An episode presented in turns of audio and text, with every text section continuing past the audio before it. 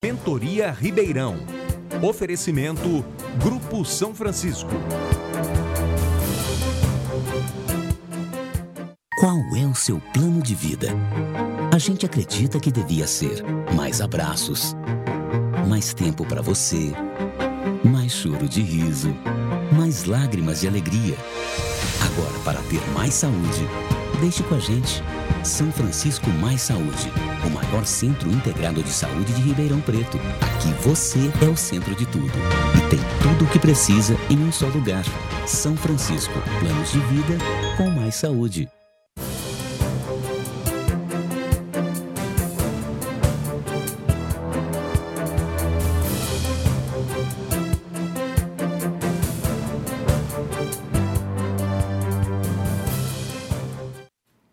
Noite. Obrigado pelo, pelo carinho, pela sua audiência e por estarmos juntos hoje no programa Mentoria 2020, é, de um assunto que não atinge somente Ribeirão Preto. Nós falamos sempre que nós falamos de programas que falam sobre Ribeirão, mas sim todo o Brasil. É, e naturalmente, quando atinge o Brasil, atinge também a nossa cidade, nosso estado e assim por diante. Todo mundo sabe que nós estamos passando por uma reforma da Previdência, que deverá ser votada já no, início de agosto pelo Congresso. E o próprio Congresso também lançou a reforma tributária é, por uma iniciativa, um projeto do deputado de Ribeirão Preto, que muito nos honra, é, é, falando sobre a reforma tributária. É, querer a reforma tributária todo mundo quer, não é? Uma palavra bonita, linda, tudo. É, é, agora, todos querem saber como. E aqui eu anoto é, os países do OCDE. Né? Então eu também perguntei o que, que é OCDE e me falaram que é o seguinte: que é uma organização de 31 países que trabalham para a cooperação de desenvolvimento econômico. Inclusive o Brasil está querendo entrar na OCDE. Então, na verdade, esses países trabalham com isso é exatamente para entregar muita coisa, é desenvolvimento econômico, há uma economia muito grande. Podemos pegar diversos países, vamos pegar a Finlândia, vamos pegar esses países que eles cobram o imposto e naturalmente tem reforma tributária, mas ele oferece muito, não é? Podemos até chegar lá, com a Previdência, assim por diante, é o caminho. É, mas o programa de hoje diz o seguinte: em que medida, como é que nós vamos fazer reforma tributária?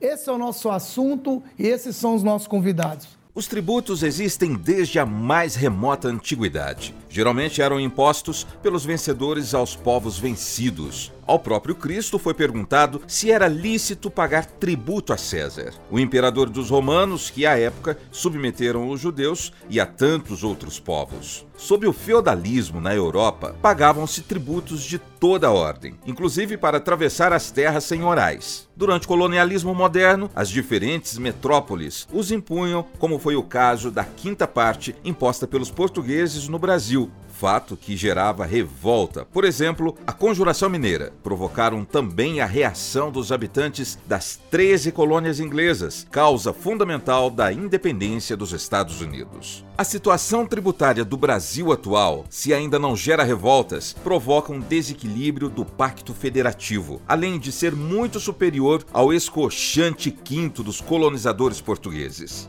Três propostas poderão ser encaminhadas pelo Congresso Nacional. Uma delas é a do ex-deputado Luiz Carlos Auli, a PEC 293 de 2004, que parece ter maior apoio no Senado Federal. O governo revela um velado apoio a um IVA federal, mas pouco explicitado pela equipe econômica. Mas a que está em voga e merece destaque desde o mês de abril é apresentada pelo deputado Baleia Rossi. Nela, o deputado Ribeirão Pretano, do MDB de São Paulo, pretende uma simplificação do sistema tributário nacional pela unificação de tributos sobre o consumo. Em seu texto, três tributos federais são extintos: o IPI, o PIS e o CONFINS, e ainda o ICMS estadual e o ISS municipal. Virão substituí-los caso seja aprovada, um imposto sobre o valor agregado, chamado de Imposto sobre Operações com Bens e Serviços, o IBS, de competência dos três entes federativos, e outro sobre bens e serviços específicos, o Imposto Seletivo de competência federal. A simplificação proposta não reduz a autonomia dos estados e dos municípios. O próprio deputado assim o declara. Os efeitos esperados são extremamente relevantes, uma vez que terão efeitos imediatos sobre a produtividade e aumento do PIB potencial do Brasil. E ainda, eliminará a guerra fiscal fraticida entre estados e municípios, sem reduzir a autonomia dos entes federativos na gestão de suas receitas. Para discutir o tema de tal relevância, o programa Mentoria Ribeirão 2020 contará com os seguintes especialistas. Alberto Borges Matias, graduado em Administração de Empresas pela FEA USP, professor e consultor. Baleia Rossi, autor da PEC 45-2019 da reforma tributária, líder do MDB na Câmara, deputado federal desde 2015, presidente estadual do MDB São Paulo, grande apoiador da saúde e terceiro setor. Já foi três vezes vereador em Ribeirão Preto e três vezes deputado estadual. Marcos Fava Neves, professor de estratégia na EASP FGV e na FEA USP e especialista em agronegócio. E Maurílio Biagi, empresário e vice-presidente do Instituto Ribeirão 2030. Quero agradecer também a presença do De Grande, obrigado, De Grande, e também ao parceiro e amigo é, Dirceu, que é o presidente do Mentoria 2020. Valeu, muito obrigado pela sua presença, estar aqui conosco hoje. Realmente hoje é um assunto que está dando o que falar, não é? Basta ver a abertura, né? Desde a época do Cristo já se falava impostos, né? Então, é, a coisa realmente é um pouco complexa. Aliás, parabéns ao Gilberto pela abertura, né, Maurílio? Linda, linda. É. Linda essa abertura e linda a abertura da, da, do programa passado, né? Duas é, aberturas maravilhosas. Pela primeira vez, Marcos Só está aqui conosco. Muito obrigado pela sua presença, viu? É, é, importante porque, de fato, você e o Maurílio dominam bem essa parte de agronegócio para a gente falar sobre isso, além do que você é economista também. O Maurílio também tem a melhor MBA do mundo, MBA da vida. O homem conhece tudo, né, Baleia? Com certeza. Baleia, eu queria começar o seguinte, em primeiro lugar, parabéns aí por, pela iniciativa de fazer essa proposta, não é? Isso é muito importante para isso. Queria que você explicasse rapidamente para o telespectador a iniciativa, qual é, qual é a vantagem, como é que é. Em seguida, nós temos aí diversas perguntas para serem esclarecidas, onde você pode ajudar a gente. Bom, Jair, boa noite, obrigado pelo convite e poder estar aqui no Mentoria 2020. Agradecer o Dirceu, o Maurílio, o Marcos, o professor Matias, o De Grande, pela oportunidade de a gente estar debatendo esse tema que hoje, é, passada essa semana a votação da Previdência, vai ser o tema principal é, do governo federal, do Congresso Nacional, portanto, do nosso país. Eu tive a oportunidade de, como deputado federal, fazer a apresentação é, dessa PEC 45, que é baseada num estudo do CECIF, que é o Centro de Cidadania Fiscal, que é coordenado é, pelo Bernard Api, que é economista, mas outros técnicos colaboraram. Nos últimos cinco anos, eles melhoraram o projeto, eles estudaram o projeto. Uh, o professor Eurico, uh, da GV, a Vanessa, o Nelson, são todos especialistas em direito tributário e é, é, em economia que elaboraram essa proposta que nós apresentamos com apoio do presidente da Câmara dos Deputados, o Rodrigo Maia, e nós estamos começando agora o debate de mérito. Algumas coisas chamam a atenção positivamente na tramitação da PEC 45. Primeiro, o fato da CCJ, da Comissão de Constituição e Justiça da Câmara Federal, ter votado em tempo recorde com o apoio de todos os partidos, mostrando que esse não é um projeto da direita, não é um projeto da esquerda, não é um projeto de centro, mas é um projeto para o futuro do país. Então, nós tivemos lá o apoio do PSL, do presidente Jair Bolsonaro, nós tivemos o apoio do Partido Novo, dos partidos de centro, do PDT, do PSB, dos partidos à esquerda. Então, isso demonstra que é um tema que está maduro na Câmara dos Deputados. Só tivemos o, o, o não na CCJ do PSOL. mas o PSOL acaba não tendo uma agenda econômica. Então, eu acredito que hoje nós temos uh, uh, uma série de fatores positivos para acabar com essa novela da discussão da reforma tributária. Porque o professor Gilberto Abreu foi muito feliz de buscar lá no início da nossa história a questão da tributação, mas nós temos um debate de reforma tributária já há 30 anos no nosso país.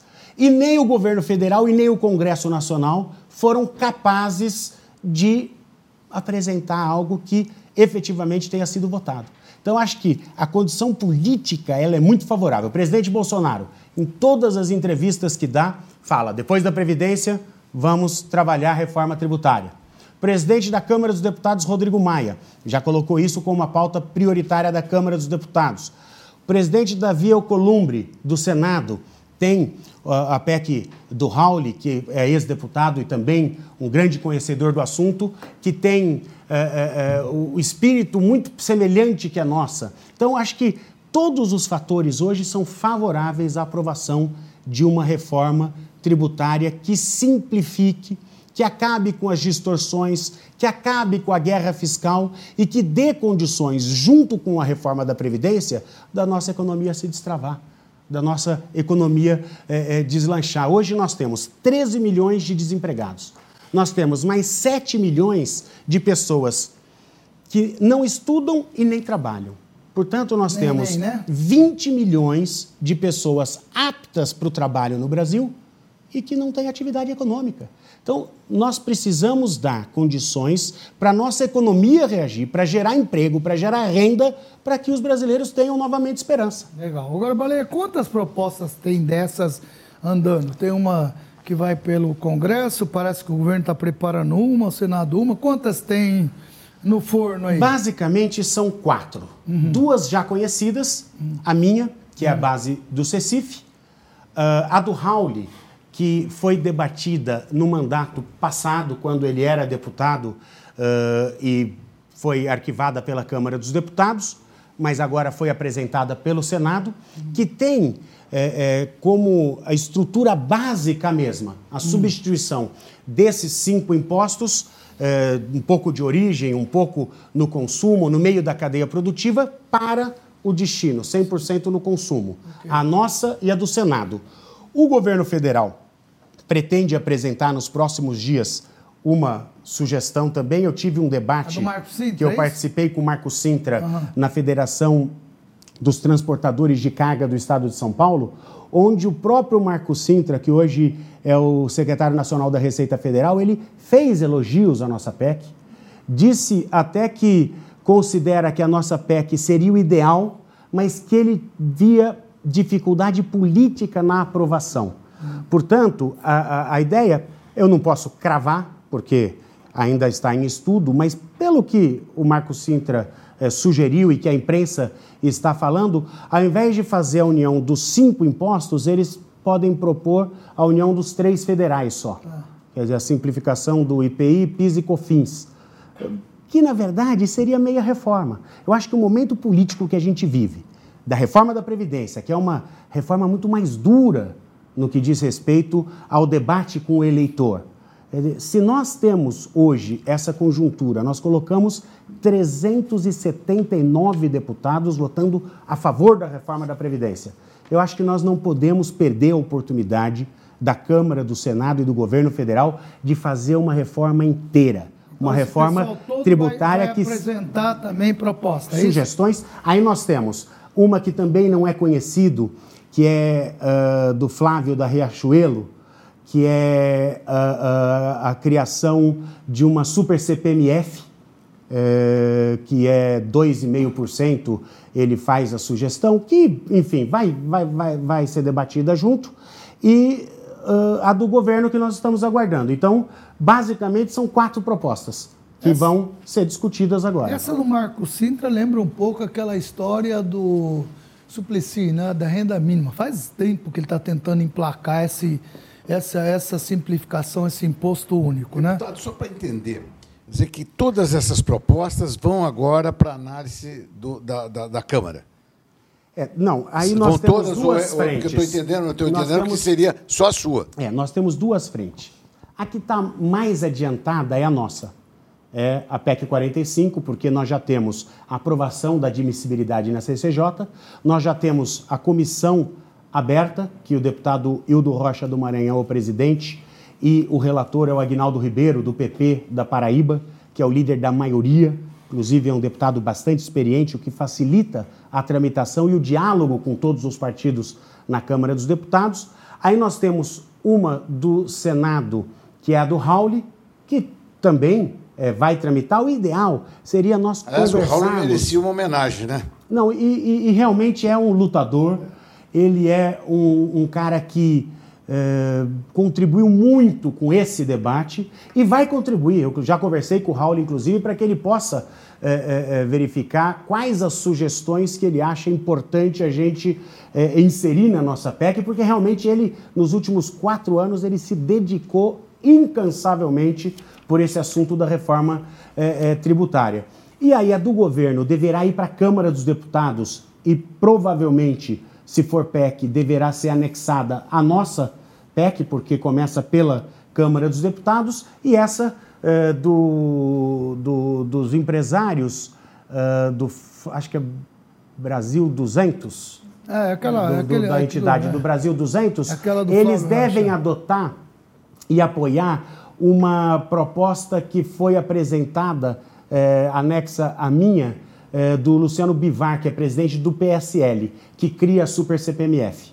Então, a, a- a- a que está mais acelerada, mais adiantada é a nossa PEC. Agora, eu sei que uma matéria dessa magnitude, ninguém vai fazer sozinho. A Câmara não vai tocar essa agenda sozinha. Por mais que o presidente Rodrigo Maia eh, seja um entusiasta dessa pauta econômica, por mais que os líderes partidários estejam entendendo que deva prosperar, nós temos que dialogar com o Paulo Guedes, que é o ministro da Fazenda, com o Marco Sintra, como o, o Chaim falou. Desde sempre ele é um batalhador pelo imposto único eh, no Brasil. Eh, nós vamos dialogar com, com o presidente Bolsonaro, com o Senado. Então, aí é uma construção eh, eh, de muitos. Agora, o que nós não podemos é, depois de 30 anos, perder a oportunidade de votar nesse semestre. aí, eu o momento é esse. Você tem Olha- toda a razão, ele tem toda a razão. O momento é esse. Se a gente não aproveitar esse momento, realmente vai ser, vai ser um atraso, vai ser um atraso. Olha, esse imposto sobre operações com bens e serviços com a IBS, além da questão positiva da simplificação, o que, que mais eh, efetivamente com o aspecto tributário vai nos proporcionar? O que tem a mais além de juntar tudo que vai proporcionar ao nosso telespectador, ao cidadão comum? Precisa saber o que tem a menos. É, O- nós estamos fazendo esse debate, e claro que a PEC vai ser ainda modificada, vai ser emendada. Essa semana mesmo eu tive uma reunião com o ministro Meirelles, que hoje é secretário da Fazenda de São Paulo. Depois tive uma reunião com o governador João Dória e com o Rodrigo Garcia, que é o vice-governador de São Paulo. Depois com todos os membros paulistas da comissão especial para a gente eh, discutir a repercussão eh, eh, desta PEC e desta mudança. Para São Paulo, mas para todo o Brasil. mas o que, que tem aí efetivamente que vai ajudar nós o- temos os nossos condições. telespectadores, Nós o temos condições. os estudos demonstram que, votada essa reforma tributária, nós vamos ter, no mínimo, um acréscimo do PIB em 10 pontos nos próximos 15 anos. Isso garante geração de emprego. Isso garante renda vai para o quê? Aumentar o PIB? aumenta o PIB em E quanto pelo vai menos. ser carga tribu- tributária em relação ao PIB? Coloca a tela um para mim. É carga tributária em relação ao PIB. Aqui é na hora, viu? Eu Claro, não. Google. Cadê o Google? Conhece o nosso Google? Olha ele ali. É o Rafael. Olha lá. A carga tributária em relação ao PIB nós temos de 2004 até 2017. No último estudo está 35%, que saiu a semana passada. 2019 Uma matéria já. grande no Estadão, já que subiu para 35%. E o que, que pode acontecer com isso na prática? Na verdade, tem um outro efeito positivo que, eh, eh, também segundo estudiosos, a aprovação desta reforma tributária vai aumentar em 20% o poder de compra das famílias e da população. O que nós não podemos falar e tentar enganar a população E aí é nenhuma reforma tributária hoje tem condições de imediatamente falar que vai diminuir a carga tributária. Por quê? Porque a questão de diminuir a carga tributária é uma questão de gasto de governo.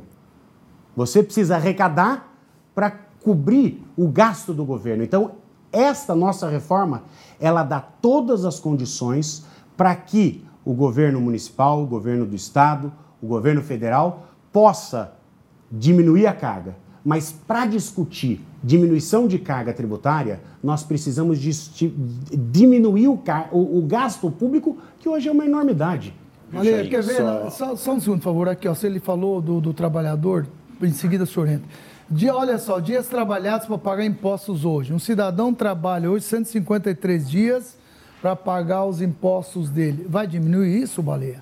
Ele vai trabalhar. Vai diminuir e mais do que isso, hoje o trabalhador não tem ideia do que ele paga de imposto. 153 Porque, dias ele tem não, que mas trabalhar. ele não tem. É, quando ele vai comprar um produto, o governo às vezes chuta. Não, pagou 30%. Não, ninguém tem ideia, porque é imposto sobre imposto, é imposto em cascata, é um pouco de imposto na origem, é um pouco de imposto no destino. Essa mudança vai deixar muito claro o que é que cada um vai pagar de imposto no produto. Isso vai ficar mais claro, transparente e vai fazer com que o eleitor também possa cobrar do dirigente municipal, estadual e federal retorno. Você falou aqui no início que tem países que cobram impostos, mas que retornam. Claro, o Brasil, além de cobrar errado, nós temos hoje um sistema tributário, sem dúvida, que é o mais complexo do mundo e o pior do mundo, e ainda não é claro, não é transparente, ninguém sabe o que paga e não tem como cobrar.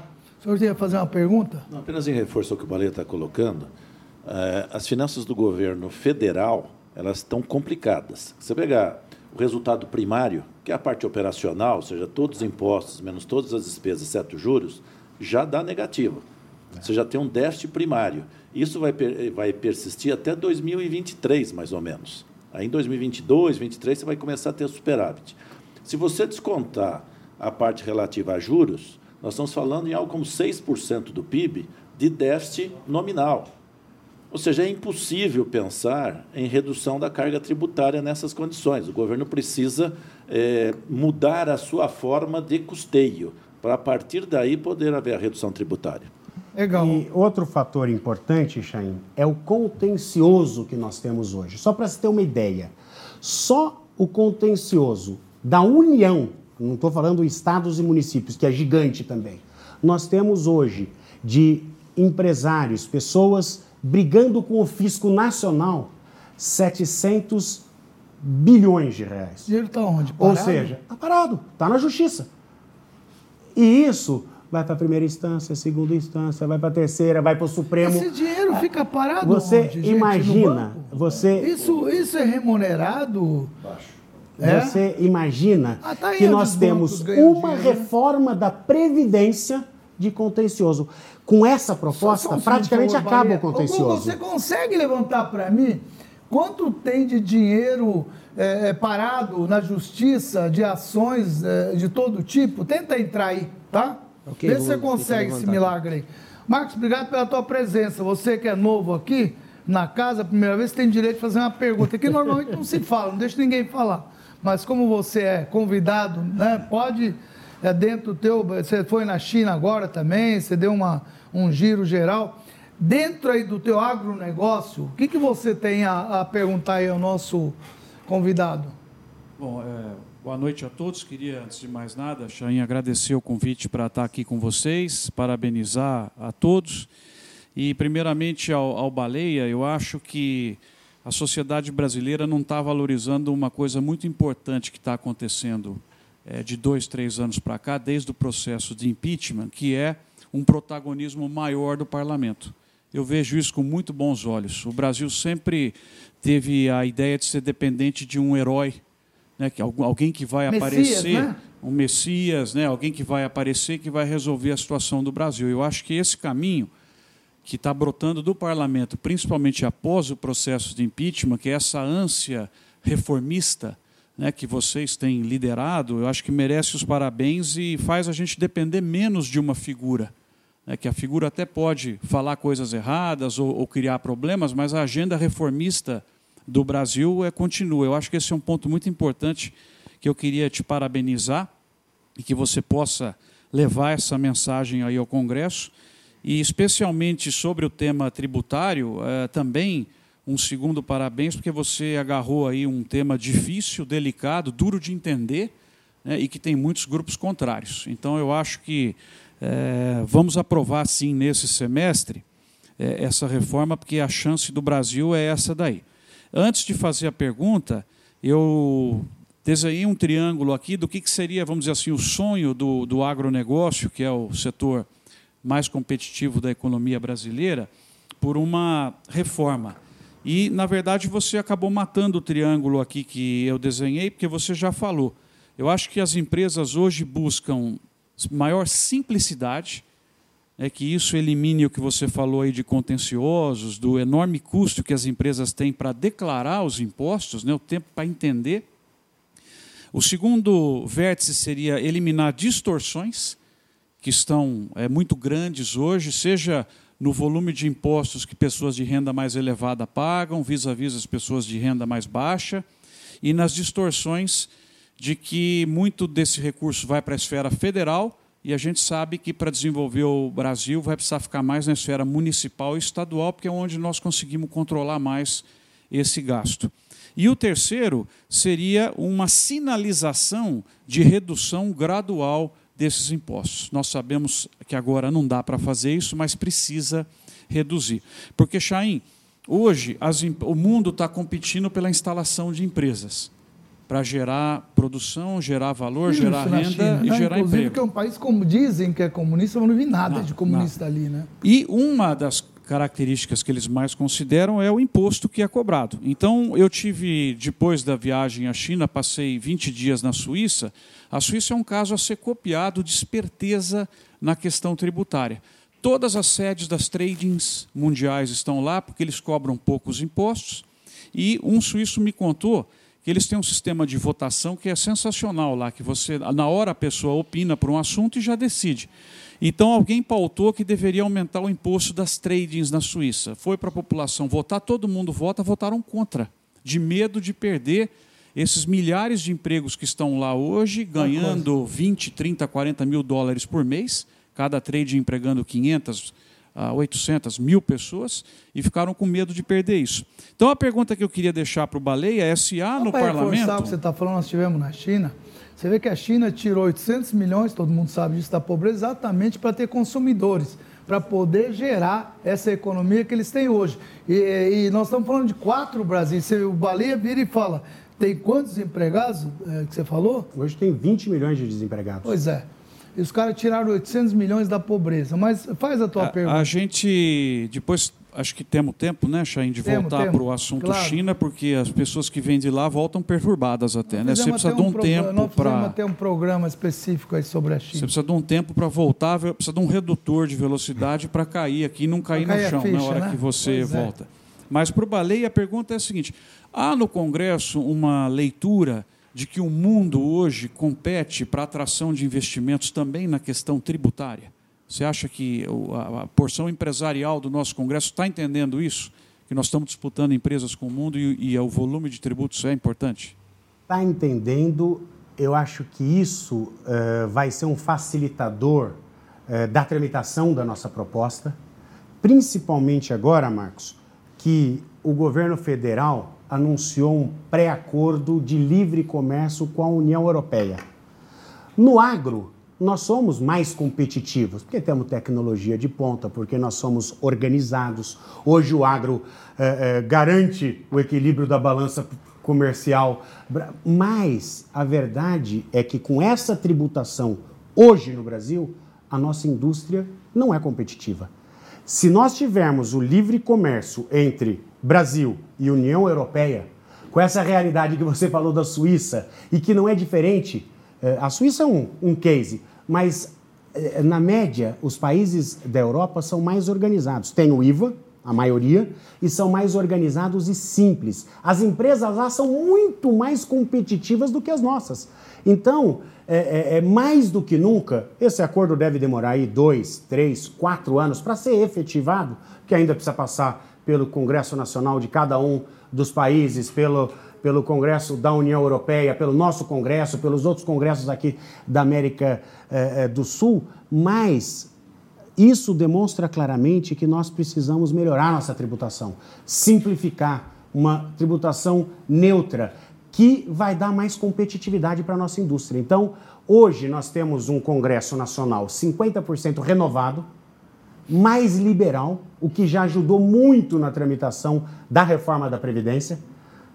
Esse Congresso teve uma compreensão muito mais clara de que se nós não reformássemos a Previdência, nós estaríamos é, tirando o direito de aposentadoria dos nossos filhos e netos. Teve problema com a Tabata, né? Que ela votou a favor. Que ela votou a favor. para correr ah, e tal, e assim por diante. Porque oh, fizeram ideologia. Então, hoje o Congresso está muito antenado nessa questão da simplificação uma, você tributária. Você falou um negócio da Europa, tá, o presidente vai fechar com a Europa ou com os Estados Unidos? Ou... Com os dois. A, com os dois. a ideia Opa, é esperto, fazer hein? duas aberturas. aproveitando um gancho aqui do, do Marcos Fava, bom, primeiro Parabéns, deu um debate fantástico, um bate-papo extraordinário. Obrigado, Baleia, por trazer esse, esse esclarecimento aqui para nós, aqui em Ribeirão Preto.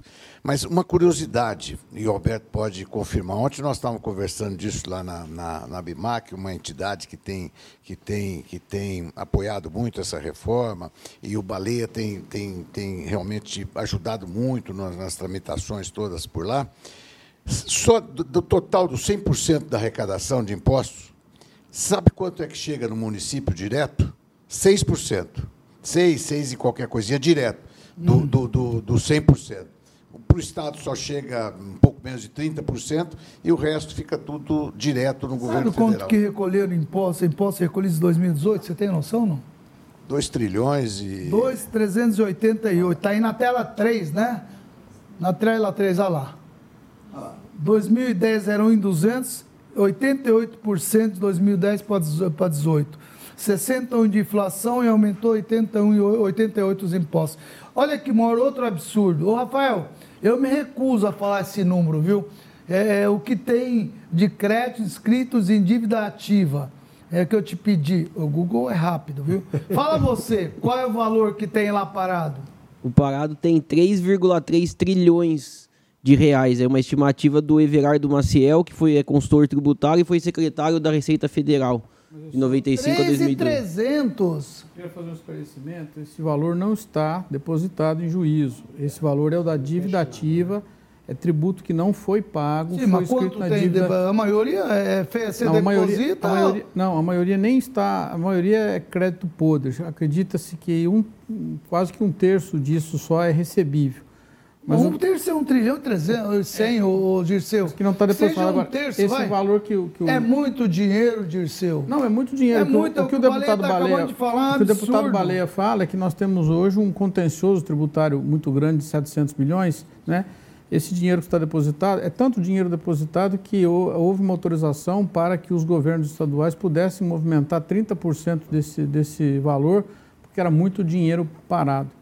E aproveitando, eu gostaria também de parabenizar o deputado Baleia Rossi por trazer esse tema, ter apresentado um tema que é fundamental para todos nós e mais com um adendo é, de colocar Ribeirão com uma boa notícia no cenário nacional, sendo aqui de Ribeirão Preto. É, orgulho para todos nós, sabemos que um deputado de Ribeirão está colocando no cenário nacional uma pauta importante da discussão hoje dentro do Congresso.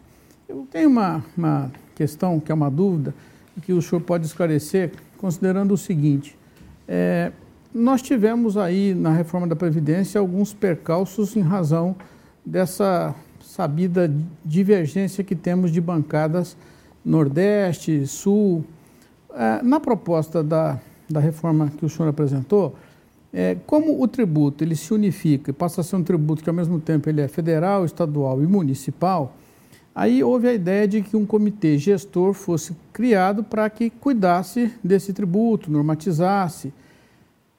E há uma reação dos governadores porque não confiam muito no governo federal e acho que há razões para isso. Não estou falando desse governo, mas é uma questão histórica, histórica. de distribuição de receitas.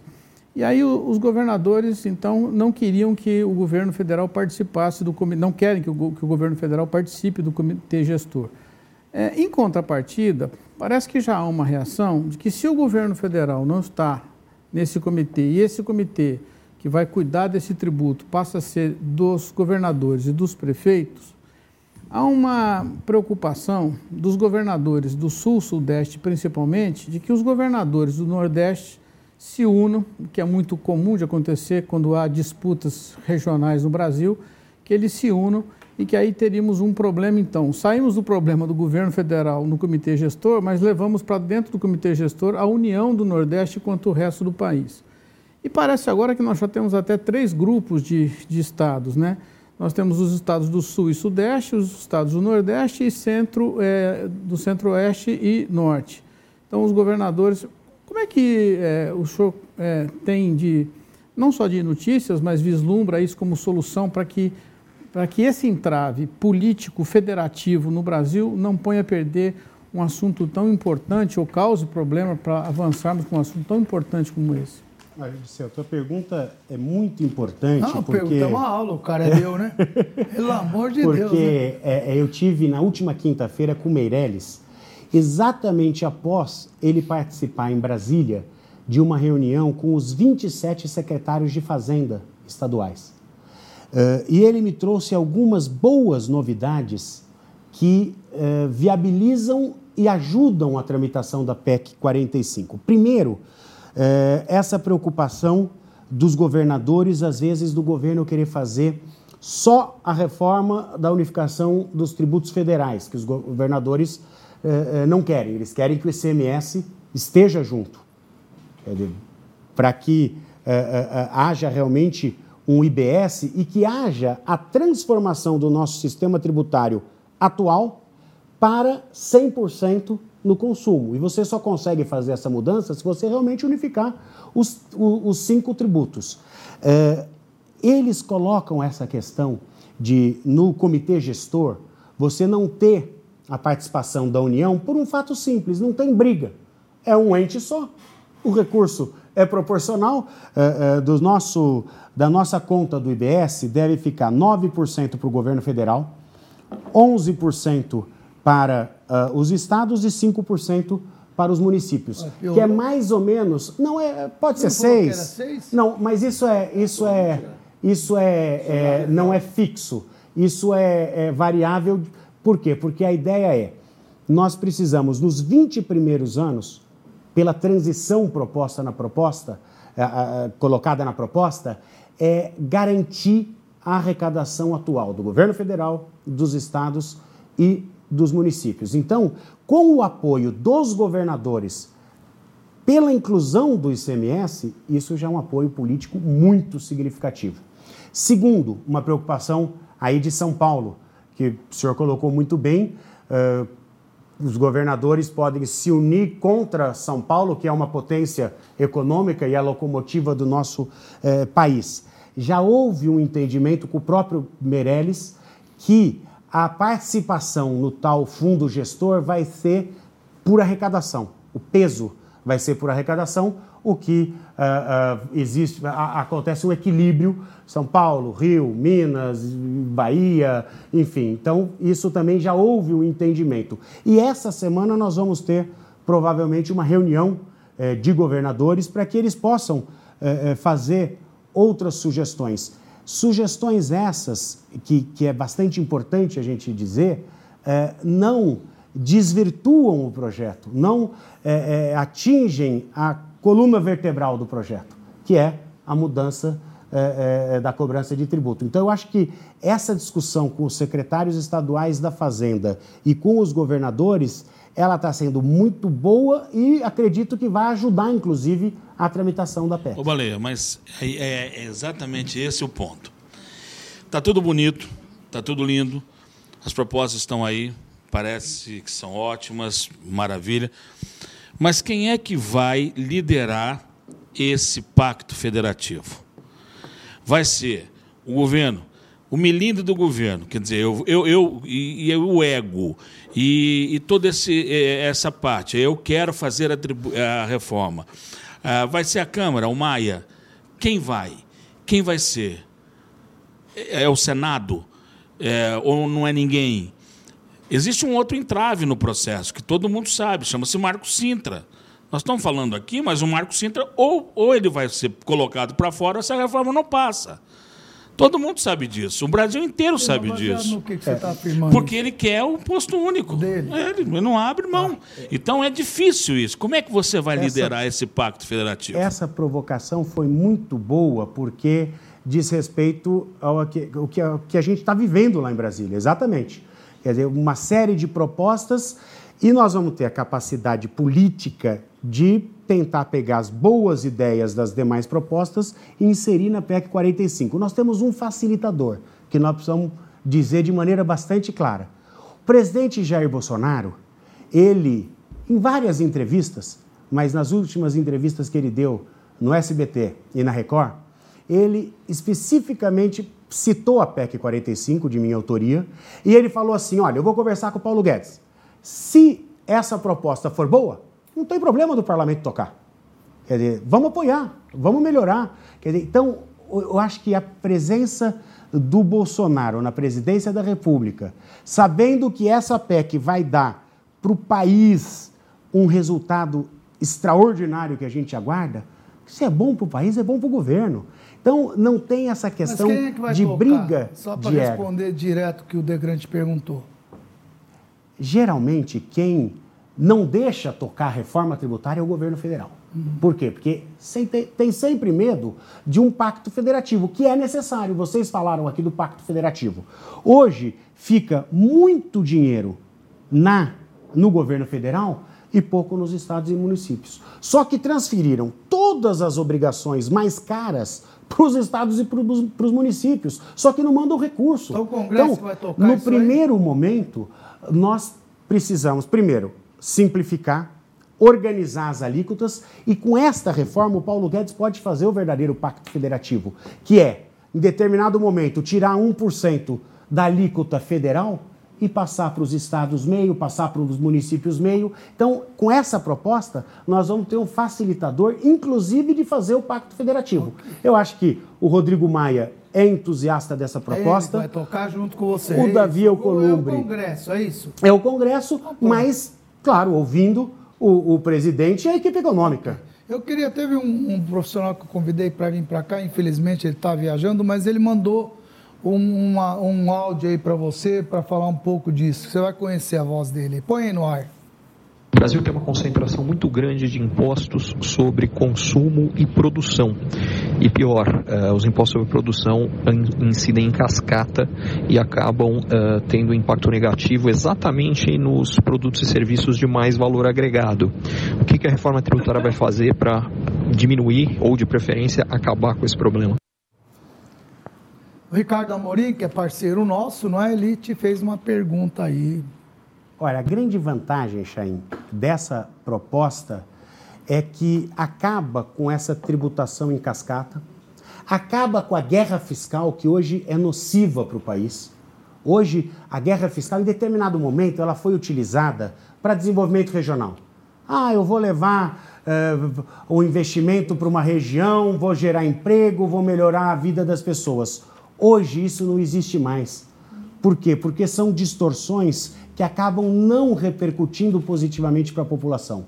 Com essa proposta, acabou a guerra fiscal, porque você não tributando na origem, aonde se produz, você não tem o que oferecer de vantagem para as empresas. Então as empresas vão começar aí de acordo com a vocação regional, que é um investimento sustentável, e nós estamos propondo na proposta um fundo de desenvolvimento regional para estados e municípios que porventura percam a arrecadação, que eles possam ter recurso para investir em tecnologia, em preparação de mão de obra, em infraestrutura, que sabidamente retornam muito mais para a população do que às vezes você dá uma isenção fiscal. Hoje, São Paulo começou a entrar na guerra fiscal. E depois que São Paulo entra na guerra fiscal, Aí o jogo fica, é pesado. Perde, né? perde, todo mundo perde. Hoje São Paulo dá, é, é, e o API faz sempre essa comparação, São Paulo dá incentivo fiscal para frigorífico, onde o boi está no centro-oeste, e o centro-oeste dá é, é, é incentivo fiscal para montadora, onde sabidamente a vocação é mais São Paulo, Sudeste. Então, existe uma inversão, depois tem um monte de caminhão gastando recurso nas estradas, uma desorganização total, sendo que o frigorífico muitas vezes dá mais emprego do que as montadoras, porque hoje com a tecnologia nós temos enormes plantas e com pouca geração efetiva de emprego. Olê, você podia me ajudar? Pede para os dois darem incentivo para as escolas, que nenhum dos dois dá, viu? Coloca aí a tela 4 aí para mim, que eu quero fazer uma pergunta. Deixa a tela no ar. O, o Baleia, diante disso daí, olha só. É, seria interessante o IBS conduzir com tributação todas iguais, ou seja, tratar da mesma forma o livro, o medicamento, o alimento, como trata o perfume, por exemplo? Eles merecem a mesma forma de tributação? Como é que fica essa questão?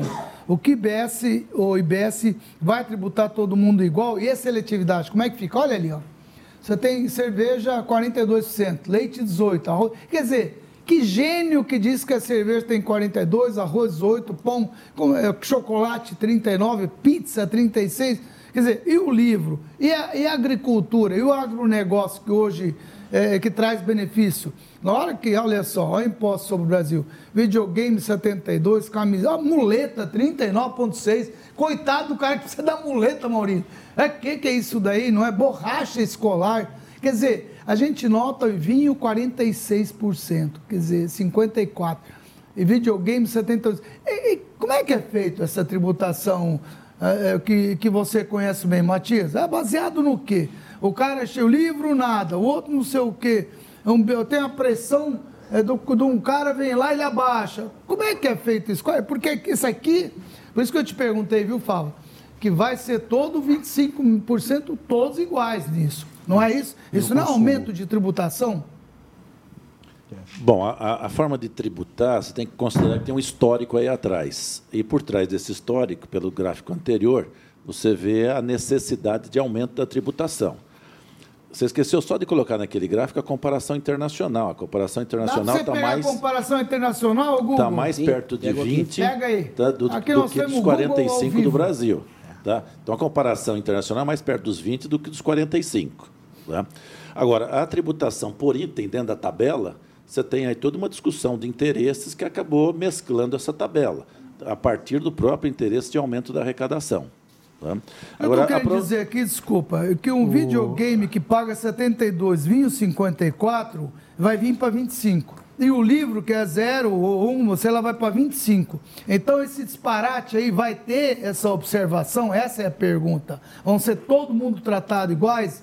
A ideia é, é você igual, fazer. O cara que, que é soja, que planta soja, que para exportar, é, é que hoje não tem tributação, a pergunta é essa: como é que vocês vão no equacionar meio, isso? No meio da cadeia produtiva, tudo que for investimento gera crédito, 100%. E um crédito é, é mais tranquilo. Tudo que quer isso explica? Tudo que for comprado no meio da cadeia produtiva para fazer. Vamos dar um exemplo, Valê, fazer... o telespectador entender. Nós estamos falando com alguém que não tem o conhecimento científico que o Matias matéria tem. Matéria-prima. Toda matéria-prima que se comprar no meio, uh, uh, por exemplo, uma indústria, Isso. tudo que comprar de matéria-prima, o que ele recolher de imposto na matéria uh, que ele comprou, ele vai ter retorno daquela parcela de imposto. Mas então, qualquer tipo de matéria-prima, qualquer, qualquer tipo, empresa? Qualquer empresa, qualquer tipo de, de matéria. Exatamente porque é a ideia. A ideia é você cobrar 25% no consumo e desonerar 100% dos impostos que são pagos no meio da, da, da cadeia produtiva. 100% das exportações são desoneradas. Então, é zero. E não tem problema de muitas vezes ter o que acontece hoje, é que você tem dificuldade de buscar o crédito. Porque hoje tem isso. Você tem direito ao crédito, a empresa, mas vai buscar, aí o governo do estado que reteve uh, o seu crédito, ele vai, ter que ele vai ter que decidir, ou ele vai pagar o funcionalismo público, ou ele vai devolver o teu crédito. você já sabe o que, que acontece. É lógico que vai, então, com isso, como vai ter esse fundo gestor único, o recurso do crédito ele vai ficar nesse é, é, núcleo gestor e ele não vai ser distribuído para nenhum dos entes. Portanto, no máximo a expectativa é que em 20 dias você tenha o retorno do seu crédito.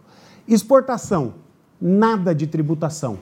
E um outro fator importante é, nessa tabela é a discussão da desoneração da cesta básica, porque o projeto prevê que todos os produtos tenham os 25%, diferentemente do que é hoje.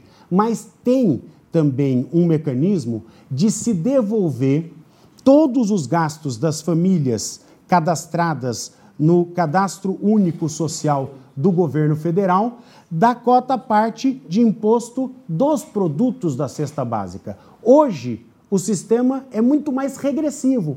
Por quê? Porque apesar de ter a desoneração da cesta básica, quem é rico, quem tem mais dinheiro, gasta mais com produtos da cesta básica do que o pobre.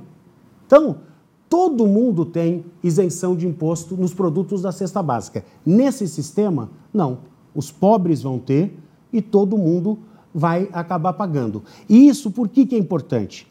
A previsão é que esse ano, com a desoneração da cesta básica, o governo é, é, invista aí 20 bi, 20 bilhões de reais. Então, é muito dinheiro. Se você colocar 20 bilhões de reais, ao invés de dar a desoneração da cesta básica, no programa Bolsa Família, uhum. ele faz 12 vezes mais justiça social e política social do que a desoneração da cesta básica. Como é que então, você entendeu isso, Matias? Ok, veja, você tem, você tem um ganho nas classes menos favorecidas, porque todo mundo vai estar pagando. Né? Então tem uma diferença aí. Do lado empresarial, tem uma compensação pelo crédito tributário. Então, por exemplo, é, eu cheguei a orientar uma empresa, é exportadora, frigorífico, exportação, e eu tinha créditos tributários. Para aproveitar os créditos tributários, eu tinha que comprar algumas empresas de sabonete. Tem a ver isso? Para compensar o crédito. Você comprar por... as empresas, por que sabonete? Porque tem uma alta alíquota de CMS. Ô, louco, tá? olha que São as distorções do nosso e que sistema, que o cara né? faz com a empresa sabonete? Haja gente para dar banho, hein? Isso, muito bem. Mas isso hoje existe. As principais empresas de sabonete estão na mão de frigoríficos. Você está de sacanagem comigo. Eu estou falando sério. o que, que, tem a ver a frigorífico? Não é possível. Ô, Fava, é isso mesmo? Você que lida com essa parte aí? É porque uma parte do sabonete vem do boi também, então tem. Ah, tá, tá ligado. Ah, tá bom. Então não tá tem bom. nada a ver isso, hein? Não tem não nada é por a ver. causa disso. Eu É queria- por causa do crédito. Eu queria ouvir. É para ele aproveitar o, crédito. Tem o crédito Entendi, entendi. Eu queria ouvir o Calcine. O Calcine não pôde estar aqui hoje, lamentou muito, que é amigo do Baleia, inclusive. E ele deixou aí umas perguntas aí pro Baleia. Vamos lá. Existem vários projetos de reforma tributária que estão no Congresso Nacional. É? O governo ainda pretende incluir um, tem discutido várias ideias, mas eu vou falar de uma forma mais breve, é, no sentido de projeto de reforma tributária do ponto de vista constitucional, que é aquele de relatoria do, do deputado Baleia Rossi, a PEC 45, que trata de um projeto que se utiliza de bases de estudos da, do Centro de Cidadania Fiscal, do CCIF. Em geral, e ele é muito parecido em alguns pontos com outro projeto do deputado Rauli, o que busca esse projeto de reforma tributária? A unificação de vários tributos, né? ou, para o jargão popular, impostos. Imposto do IPI, o PIS e a COFINS e também ICMS e ISS, essa é a base da emenda constitucional do deputado Baleia. Por outro lado, Rauli, ele incluía outros tributos e faz realocação de outros tributos, inclusive IOF, entre outros. Bem, qual é o espírito dessas reformas, sobretudo em mais evidência? A ideia de unificar para simplificar e criar uma lei que acabe com algumas distorções na forma de tributar, busque é, tributar as novas tecnologias, facilite a forma de crédito e débito. Esses são alguns dos pontos relevantes da ideia de buscar uma melhoria do nosso sistema tributário.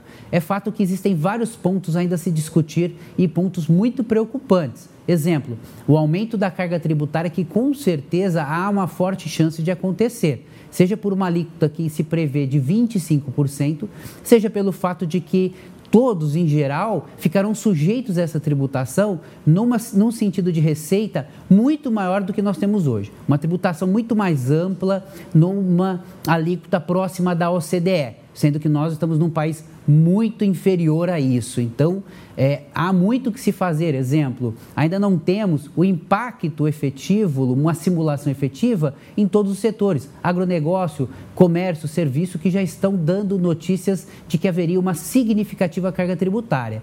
E na minha leitura, embora é, tenha por concepção a ideia de que a reforma tributária é essencial, entre uma reforma tributária e manter o aperfeiçoamento do sistema atual, diminuindo carga fiscal, eu opto por manter um sistema atual com melhorias e redução da carga fiscal do que um sistema novo que possa implicar em aumento da carga tributária. Simplificar para tributar mais, não vejo também ser uma grande inovação. E faço uma pergunta, né?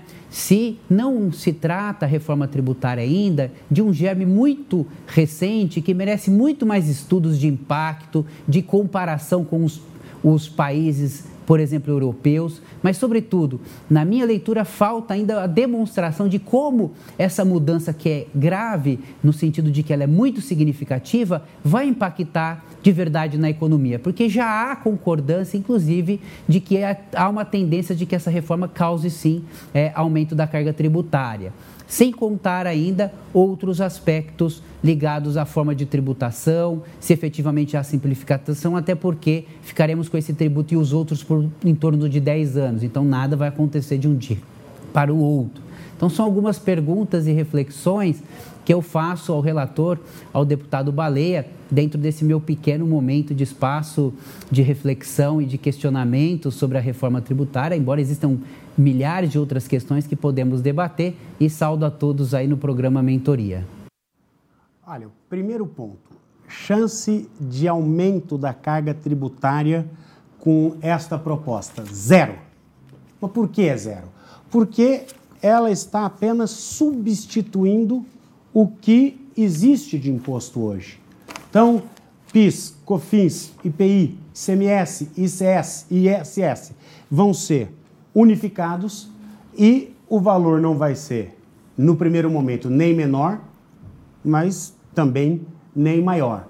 E essa experiência que nós estamos colocando em debate, através do estudo do CECIF, ela tem quase nada de original. Por quê? Porque a literatura ela mostra que uh, mais de 150 países utilizam o IVA, que é tem a mesma característica que o IBS. Então, uh, nós não estamos reinventando nada, nós não estamos criando, nós estamos pegando as boas experiências de outros países que se desenvolveram, que têm as empresas muito mais competitivas e estamos colocando é, é, no nosso IBS. Então, essa é uma preocupação. Nós tivemos alguns bombardeios por partes é, de setores que preferem que é, fique do jeito que está, essa bagunça de tributação que nós temos, e começaram a querer dizer que essa proposta aumenta a carga tributária. Chance zero.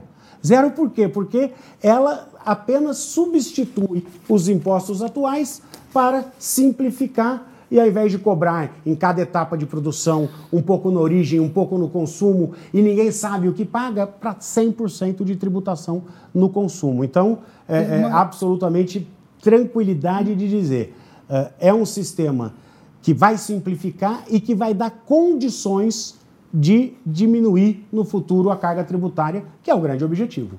O deputado é autor da PEC 4519. Ele é autor, não relator, como o Calcine comentou. Ô, ô Baleia, é, esse aumento de carga tributária, está perguntando, porque prestador de serviço, comércio, agronegócio vai ter aumento porque hoje a carga deles é pequena. Vocês já, vocês já olharam para isso ou, ou vocês fizeram um geralzão, não deu para olhar um por um? Nós estamos fazendo esse debate principalmente nos prestadores de serviço. Esse tem problema. Aí tem, tem, uma, tem uma diferenciação. Todo prestador de serviço que presta no meio da cadeia produtiva, ele vai ter crédito 100%. Então esse não mexe. O único que vai é, ser afetado é o prestador de serviço que vende serviço para o consumidor final. Esse vai ter uh, uh, uh, os 25% de imposto, porque é no consumo. Então, é, é, essa discussão está sendo feita. Qual é a ideia?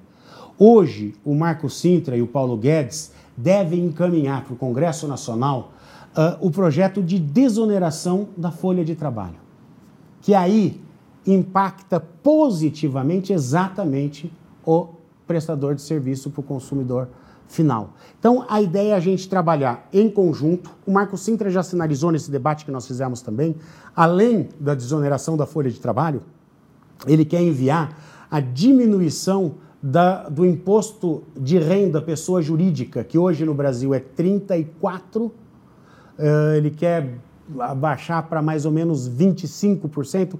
No, no mundo é 20%, 22%, mas já seria uma, uma queda significativa, mexer na tabela do imposto eh, de renda e buscar outros mecanismos eh, para arrecadação. Agora, esses, essas mudanças não são por PEC, são por projeto de lei. Portanto, a gente tem condições de tratar exatamente para que alguns setores da economia não sejam grandemente impactados de maneira conjunta para que haja uma mudança que, que seja boa para todos. Dirceu está se coçando aqui, quer te perguntar alguma coisa.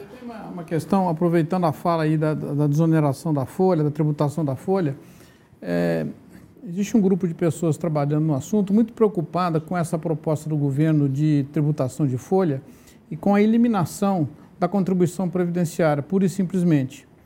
É, isso é uma ruptura de um sistema que está posto e, e, não está posto só no Brasil. Né? Se falou aqui da OSDE e todos os países têm uma carga tributária de folha mais ou menos igual, parecida com a do Brasil. Não estou dizendo que todos é, sejam assim. Então, é, eu gostaria de dizer que esse grupo de pessoas, de professores, de escritórios de advogados de São Paulo, tem uma proposta de tributação de folha, inclusive, já aproveitando para dizer aqui em primeira mão, é, devem pedir uma audiência com o senhor para daqui a alguns dias para levar essa ideia para se contrapor essa ideia do governo, porque essa ideia do governo, ela aparentemente pode ser boa.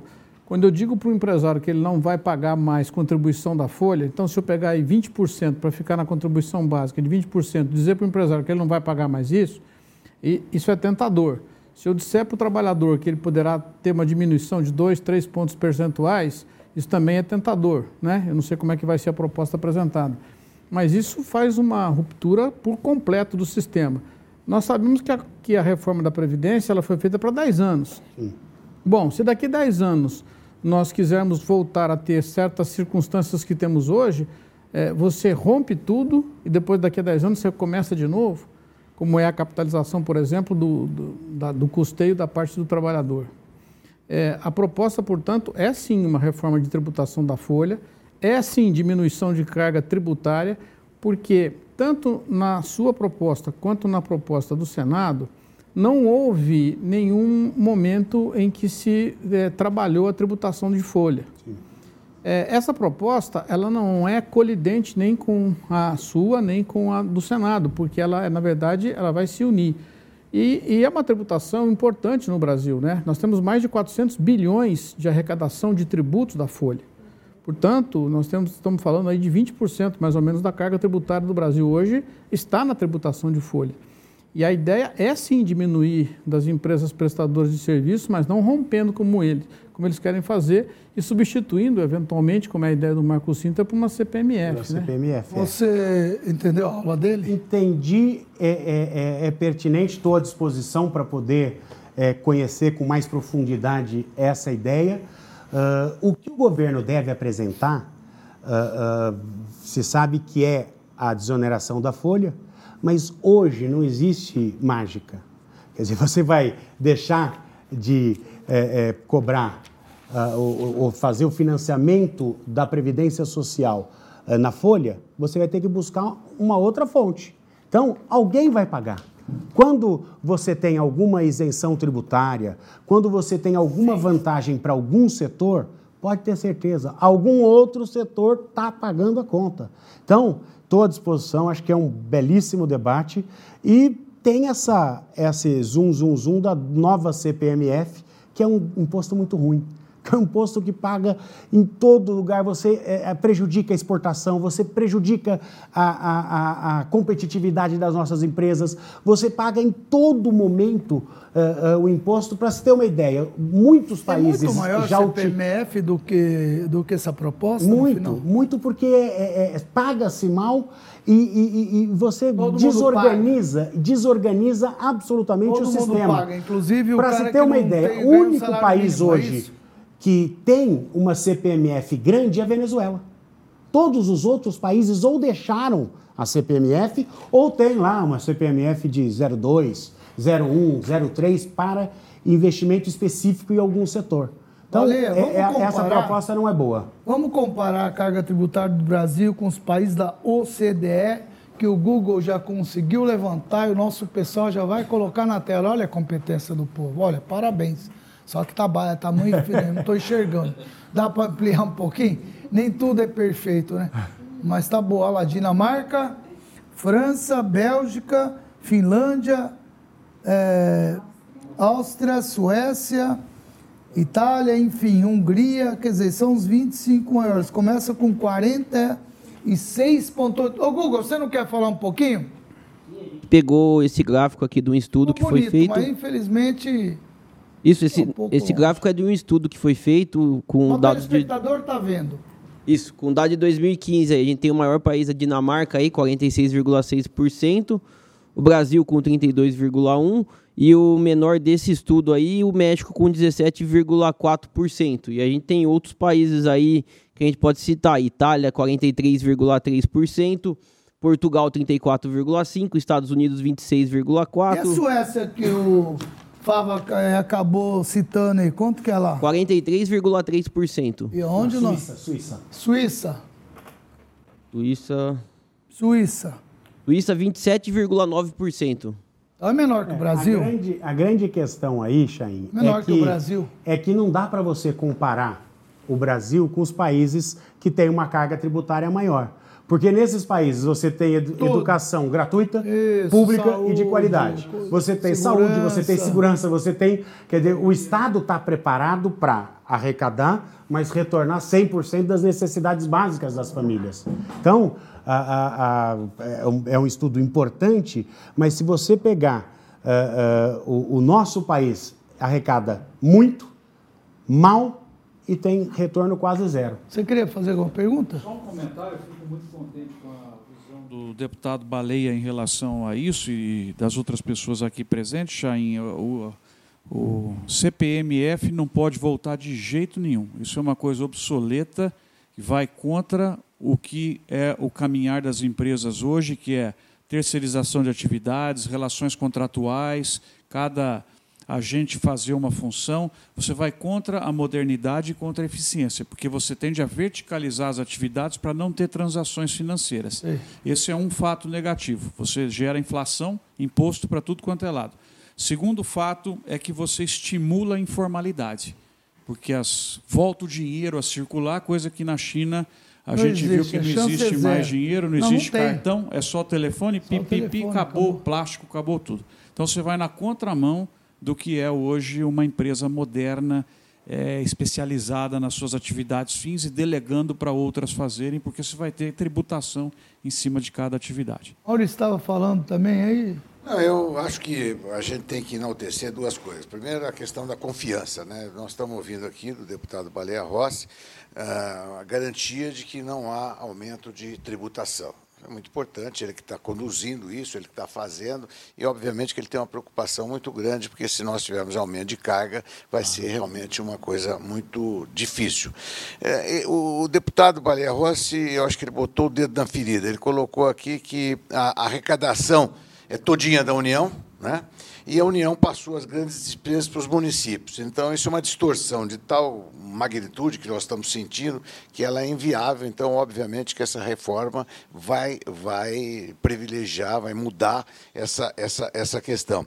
Pois ele falou de uma coisa que é desastrosa para o Brasil, aliás, é uma coisa que é uma coisa de português, né? esse negócio da guerra fiscal, porque uma hora você leva um negócio para lá, prejudica aqui, quer dizer, você dá incentivo, quer dizer, nós é uma é uma é, uma, é um nonsense total essa guerra fiscal. Quer dizer, os estados que entraram em guerra fiscal não, não se. Só não estado, se municípios também estão entrando. Viu, municípios, etc, é, etc. Os municípios todos estão, estão entrando. E o contencioso, que aí ficou na dúvida, mas o Brasil tem um contencioso, e o Brasil, aí sim que vale a pena, eu queria até contribuir com o deputado Baleia Rossi, para que depois o, o. Aí é uma coisa muito mais, uma reforma muito mais do judiciário do que do, que do legislativo, mas nós vamos ficando. Então, hoje, por acaso, eu li, se eu soubesse que eu ia fazer essa, essa conversa, eu teria trazido a relação dos dez maiores contenciosos brasileiros, dos dez maiores das você anda, você anda muito bravo, das Maurício? empresas, das pra empresas, da, os dez maiores? Da, das, não, não, porque você são todas empresas que não têm a mínima condição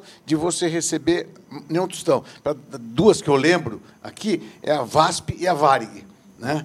cadê é, VASP então, Não existe. Então, mas tem um contencioso desse, nesse, número, nesse número que o doutor Disseu falou aqui, eles estão incluídos. E muitas outras empresas estão incluídas. Então, tudo é muito lento. Entendi. Eu, toda vez, você que gosta desse assunto, o Baleia gosta também, quer dizer, o que aconteceu com, com tudo que é aprendido aqui, você vai aqui no, no depósito de automóveis, no depósito, você vai em, todo lugar, quer dizer, né? é, é, um, é, um, absurdo que você não, não, não, não logo não, não leiloe. Você, aqui no aeroporto de Ribeirão, você vê quantos aviões nós temos lá abandonados, que num determinado momento aquilo valia, aquilo tinha um valor grande, então aquilo precisa ser, precisa haver uma legislação que permita que a Receita nego, é, leiloa logo. leiloa logo, enquanto o negócio está funcionando, enquanto tá, e depois, eh, depois a justiça vai Você discutir. consegue colocar né? aquela tela de hoje? É do, você, do, desculpa, você se lembra, mas você se lembra da, da, VASP e da Transbrasil? No, no Brasil do, inteiro, esses aviões esparramados e todos viraram sucata. Quer dizer, isso é um custo para o erário nacional, para você, para mim, para todo mundo. Fantástico. E deixaram só o carro. Hoje de manhã estava vendo aí, Maurício, desculpa só é, é, uma, é uma tela que é o seguinte, recapeando toda a cidade, é um absurdo. Tinha um carro parado e não recapearam debaixo do carro. Ficou o carro parado, recapearam toda a rua e ficou aquele carro lá parado. Eu não acreditei a hora que eu vi aquilo. É um absurdo. Não tem alguém é que tome a responsabilidade de guinchar, tirar. É, então, você não pode é, tirar. Esse, esse é o grande problema olha, nosso. Olha, olha tá ali, lá o carro. Olha ali, olha que absurdo. É um carro novo, hein, Xande? Não, olha o absurdo. E não, e pior que esse carro é sertãozinho. Olha o que fizeram aqui em Ribeirão Preto, Baleia. Ah, foi aqui em Ribeirão? Foi aqui em Ribeirão. Olha que loucura. Aí foi perguntar no Lincoln, imagina o Lincoln o escândalo que ele fez com isso. Eu tive que concordar pela primeira vez com o Lincoln. É absurdo um negócio desse, né? Ainda é grande.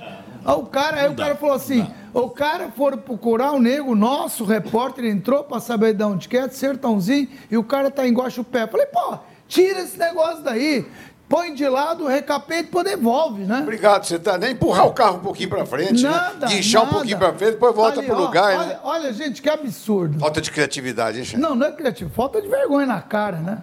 Não é possível o negócio. Quem fez isso? Como é que fez? Quem deixou? É criminoso isso daí, porque é, é, dá a atualização de informação. O carro já saiu de lá e colocaram ícones. Ô, oh, parabéns, hein? Agora. Olha, Você já pensou quanto vai custar é voltar lá para fazer esse pedacinho? O prefeito, os secretários, lógico, o prefeito não deve estar sabendo disso, mas quem ele colocou lá, pelo amor de Deus, hein, ô Nogueirinha, olha isso aí. Pelo amor do santo Deus. Só reforçando o que você falou, então, como é que é. Quanto vai gastar agora? O, o que eu é. me preocupa é quanto vai gastar para voltar lá e fazer essa complementação é asfáltica. Lógico, o né? prefeito né? não está sabendo o que está acontecendo, mas caramba, o secretário desse devia ser mandado passear. É por isso que não posso ser candidato a prefeito, viu, Maurício? Por isso que eu já mandaria arrancar Não tô nem aí se pode, não pode, se Mas com essa pode, equipe, não pode. Essa, eu essa, vou ter problema, gente. Com essa Isso equipe é um que você tem aqui, você poderia ser, porque você seria monitorado o on time. Tá o De Grande seria o meu, meu secretário do quê, De Grande? De nada, não, não, não, não vou só ficar não aqui. Vem, ó, não, você tá louco para ser secretário. E outra coisa, você prometeu que você ia De pegar pesado do baleia. Eu não vou pegar você é pesado. político, puxa Não. saco, você não falou nada. Não, você não ficou vou pegar pesado. Eu vou agora. pegar só uma coisa. Eu gostaria, eu vou insistir na mesma pergunta. Não, não, não, não E a pergunta é essa. Eu acho que tá tudo bonito, tudo lindo, tudo fantástico, mas não sai por conta de egos, e eu acho que é isso que eu queria saber dele.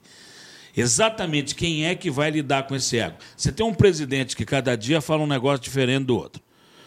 Você tem um, um secretário da Receita lá, que, o Marcos Sintra, que, pelo amor do Santo Antônio, pelo- vamos, vamos, vamos falar a verdade. Né? Se ele continuar, não vai sair reforma nenhuma. Então, como é que vocês vão, enquanto políticos, mudar esse negócio? Porque o povo quer saber o seguinte: ó, dá 34%, eu não aguento mais. Precisa baixar esse negócio. Vai baixar quanto? Você está falando que não vai baixar. Então já começou feio. Como né? tá falando que não vai baixar? Não vai baixar, e por enquanto, nesse primeiro momento, a alíquota não abaixa. Então Mas o povo já fica assim. muito o custo do Sim, Brasil. é evidente. Né, Você diminui eh, toda uma gastança Mas vamos prática, que, Baleia. existe que vai Vamos no prática. preço final do, do produto. Então vamos para a prática. Sim, mas o preço Quem é final que vai, mexer diminuir. nesse negócio? Ele já falou, é o Congresso. O, o, o Marcos Fava, nosso professor, falou aqui em determinado momento do protagonismo que o Congresso começou a ter. Eh, É isso, e eu tá falei claro. do facilitador que é o presidente da República hoje, o Bolsonaro, que na Previdência já fez um pouco isso. Já foi um termômetro. O que, que ele fez na Previdência? Ele mudou a concepção dele, que historicamente era contra a reforma da Previdência, porque ele sempre eh, eh, representou eh, grupos mais do Estado, né, forças de segurança. Então, ele sempre foi contra. Ele já reconheceu, conhecendo, bom, ele, presidente da República, vamos lá. Presidente, imagine o Paulo Guedes falando: olha, isso, isso, isso, isso, isso, o senhor precisa mudar, precisa ser a favor da reforma da Previdência. Então, ele já deu esse passo atrás e ele já reconheceu que ele estava errado naquela Paulo ideia ele ouve dele. Bem, né, Baleia? E o Paulo ele ouve, né? Não, houve. E bem, Tanto né? é que ele mandou. Ele teve a coragem de mudar e mandar a reforma da Previdência. Mas aí, De Grande, o que, que ele fez? Ele falou: agora é com o Congresso. Então, eu acredito, claro, que nós vamos ter que ter diálogo com o Paulo Guedes e com o Marco Sintra, com o Senado, mas para buscar um entendimento de ajustes na reforma, mas eu não vejo o presidente Bolsonaro como alguém que não queira a reforma tributária. Porque o que nós vimos até hoje, nesses 30 anos, que nós não tivemos reforma tributária, muito porque os governantes não quiseram. Por quê? Porque não queriam mexer, porque é ruim, mas arrecada Mas pelo é menos. o Congresso é, que vai ficar à frente disso. Acredito que o- que o é. Congresso vai ser falar um protagonista. negócio Não, aqui. é só para só para simplificar isso. É, é- obviamente que o deputado Baleia não pode dizer isso, mas essa proposta do deputado Maurício falou que ia pegar leve. O- essa proposta, muito. essa proposta do deputado Baleia Rossi, ela tem, ela tem uma simpatia muito grande, como ele, como ele já comentou aqui, do presidente da República, né? Ela- e ela tem uma simpatia. O deputado Baleia Rossi tem um aliado muito importante, que é o deputado da Câmara, que é o Rodrigo Maia que está muito alinhado nessa, nessa, nessa, e ele tem conseguido fazer coisa. E no Senado ele tem também um aliado, que é o Davi Alcolumbre. Então, o deputado Baleia Rossi está muito bem, está muito bem calçado. O que é importante a gente dizer, Baleia, acho que é importante para você dizer isso, para o telespectador, para os brasileiros em geral, é que nem a reforma da Previdência e nem a reforma tributária, elas têm um efeito, Deu Grande, inicial. Não, ela não vai, no dia seguinte, aprovou a reforma da, da Previdência, não vai melhorar nada para ninguém no primeiro ano. Aprovou Melhora a o reforma. ambiente, né? Aprovou, O ambiente a- negócio. a- a- melhora o ambiente de negócio. Porque nenhum país, nenhum país vai investir no Brasil, quando vem aqui o secretário agora, o secretário de Economia americana, vem aqui, diz das perspectivas que existem, nenhum país vai investir num país que tem uma, uma incerteza de insolvência se a questão da Previdência não for aprovada. Então, é uma questão da certeza da insolvência. A hora que você tira isso do, do, do pedaço, você cria condições de ambiente de negócio, como se diz, para que esses investimentos sejam realizados. Idem da reforma, da reforma tributária. Maurílio, teve um amigo nosso que você conhece bem, que ele foi viajar hoje, ele iria participar do programa, que é o Nelson, Nelson Augusto, né? Ah, eu, eu gravei com ele também e ele deixou aqui é, é, um recado aí, colocou a posição dele e faz também uma pergunta para o Balê. Aí a gente vai ter esse espaço aí para a gente tomar uma água. Vamos lá, coloca o Nelson no ar. Boa noite, estou aqui com o Nelson Augusto, que é um dos maiores economistas eh, do país que eu considero e conheço. É um profissional de alto gabarito, conhece muito sobre a situação econômica do país e, por que não, de reforma tributária, que é uma coisa integra a outra. Convidei o Nelson para que participasse hoje do nosso debate, desse nosso é, é, momento que nós estamos aqui falando sobre a reforma tributária, junto com o deputado Baleia Rossi, que está aqui conosco, que é o autor que foi apresentado pelo Congresso, e outros convidados para que participassem. Infelizmente, ele não, não poderá estar hoje conosco, mas ele teve a gentileza de vir aqui gravar conosco é, um bate-papo comigo até para colaborar com esse debate aí. Nelson, obrigado pela tua presença. Para mim é uma honra e um prazer, Chay. Eu queria aproveitar e dizer que o Nelson, hoje estamos aqui fazendo reunião de conselho, faz parte do conselho do Grupo SEB há muito tempo, meu parceiro, meu companheiro e é meu consultor também de economia quando qualquer tipo de assunto eu falo com o Nelson. Muito obrigado por isso. Nelson, é o seguinte, diante do programa, nós estamos falando realmente sobre reforma tributária. Estamos aqui com Baleia Rossi e diversos é, é, convidados. Queria que você falasse um pouquinho o que, que você acha dessa reforma, o momento da reforma, o que, que você considera e, de repente, dar uma sugestão, fazer alguma pergunta, é apertar o baleia, que ele precisa ser apertado. Vamos lá. É, de fato, a questão tributária no Brasil é absolutamente fundamental. Nós não vamos crescer a economia, desenvolver a economia brasileira sem resolver essa questão tributária, porque ela é muito complicada, ela tem uma série de nuances que traz um monte de distorções da economia. Primeiro, nas três esferas de governo: estados, municípios e União. Cada município tem a sua legislação, cada estado tem a sua legislação e a União, por sua vez, também tem a sua própria legislação. Então, isso entra em conflito e faz com que o contribuinte tenha um custo muito grande para acompanhar tudo isso para poder fazer com que ele esteja efetivamente alinhado e dentro da lei, e dentro das regras e dentro das normas. Então, são custos de observação tributária que as empresas têm absolutamente desnecessários e que não agregam valor nenhum e nem aumentam a contribuição é, para o próprio é, ente federativo, no caso especificamente aí. Então, esta simplificação tributária ela é fundamental para a promoção do desenvolvimento econômico, porque é uma energia energia que se gasta na economia brasileira que não serve para absolutamente nada e gera, inclusive, uma série de contenciosos por conta das disputas judiciárias, das interpretações de cada uma dessas leis. O projeto que o Baleia está apresentando é um projeto absolutamente fantástico muito bom, porque o princípio básico dele é o princípio da simplificação. Não tem a proposta de redução da carga tributária, tem o princípio da simplificação. Aglutina vários impostos, pega toda a parte da experiência internacional e traz uma paula, é, progressividade na implementação do sistema que demora até 10 anos para não correr risco de um determinado estado ou município ficar sem ter receita. Então, é muito inteligente, a proposta é realmente muito, muito boa, muito adequada, né? mas eu tenho uma série de dúvidas como economista e como cidadão. A, a primeira das dúvidas que eu tenho é que esse projeto está sendo protagonizado pelo Congresso Nacional através do deputado Baleia Rossi, mas é um projeto completamente diferente do que o projeto que está sendo gestado pela equipe econômica do ministro Paulo Guedes através é, da, da pessoa pessoa do secretário da Receita Federal, que é o Marco Sintra, que pensa completamente diferente do que essa proposta que está colocada ali. Né? E tem uma terceira proposta ainda, aparentemente tramitando pelo Senado Nacional, que busca caminhos completamente diferentes. Só para que o nosso ouvinte eh, tenha claro, nosso eh, espectador tenha claro, a proposta do Marco Sintra fica ancorado naquele imposto único, que tem uma série de empresários, inclusive, que está apoiando isso. Esse é um imposto bastante distorsivo, ruim no mundo inteiro.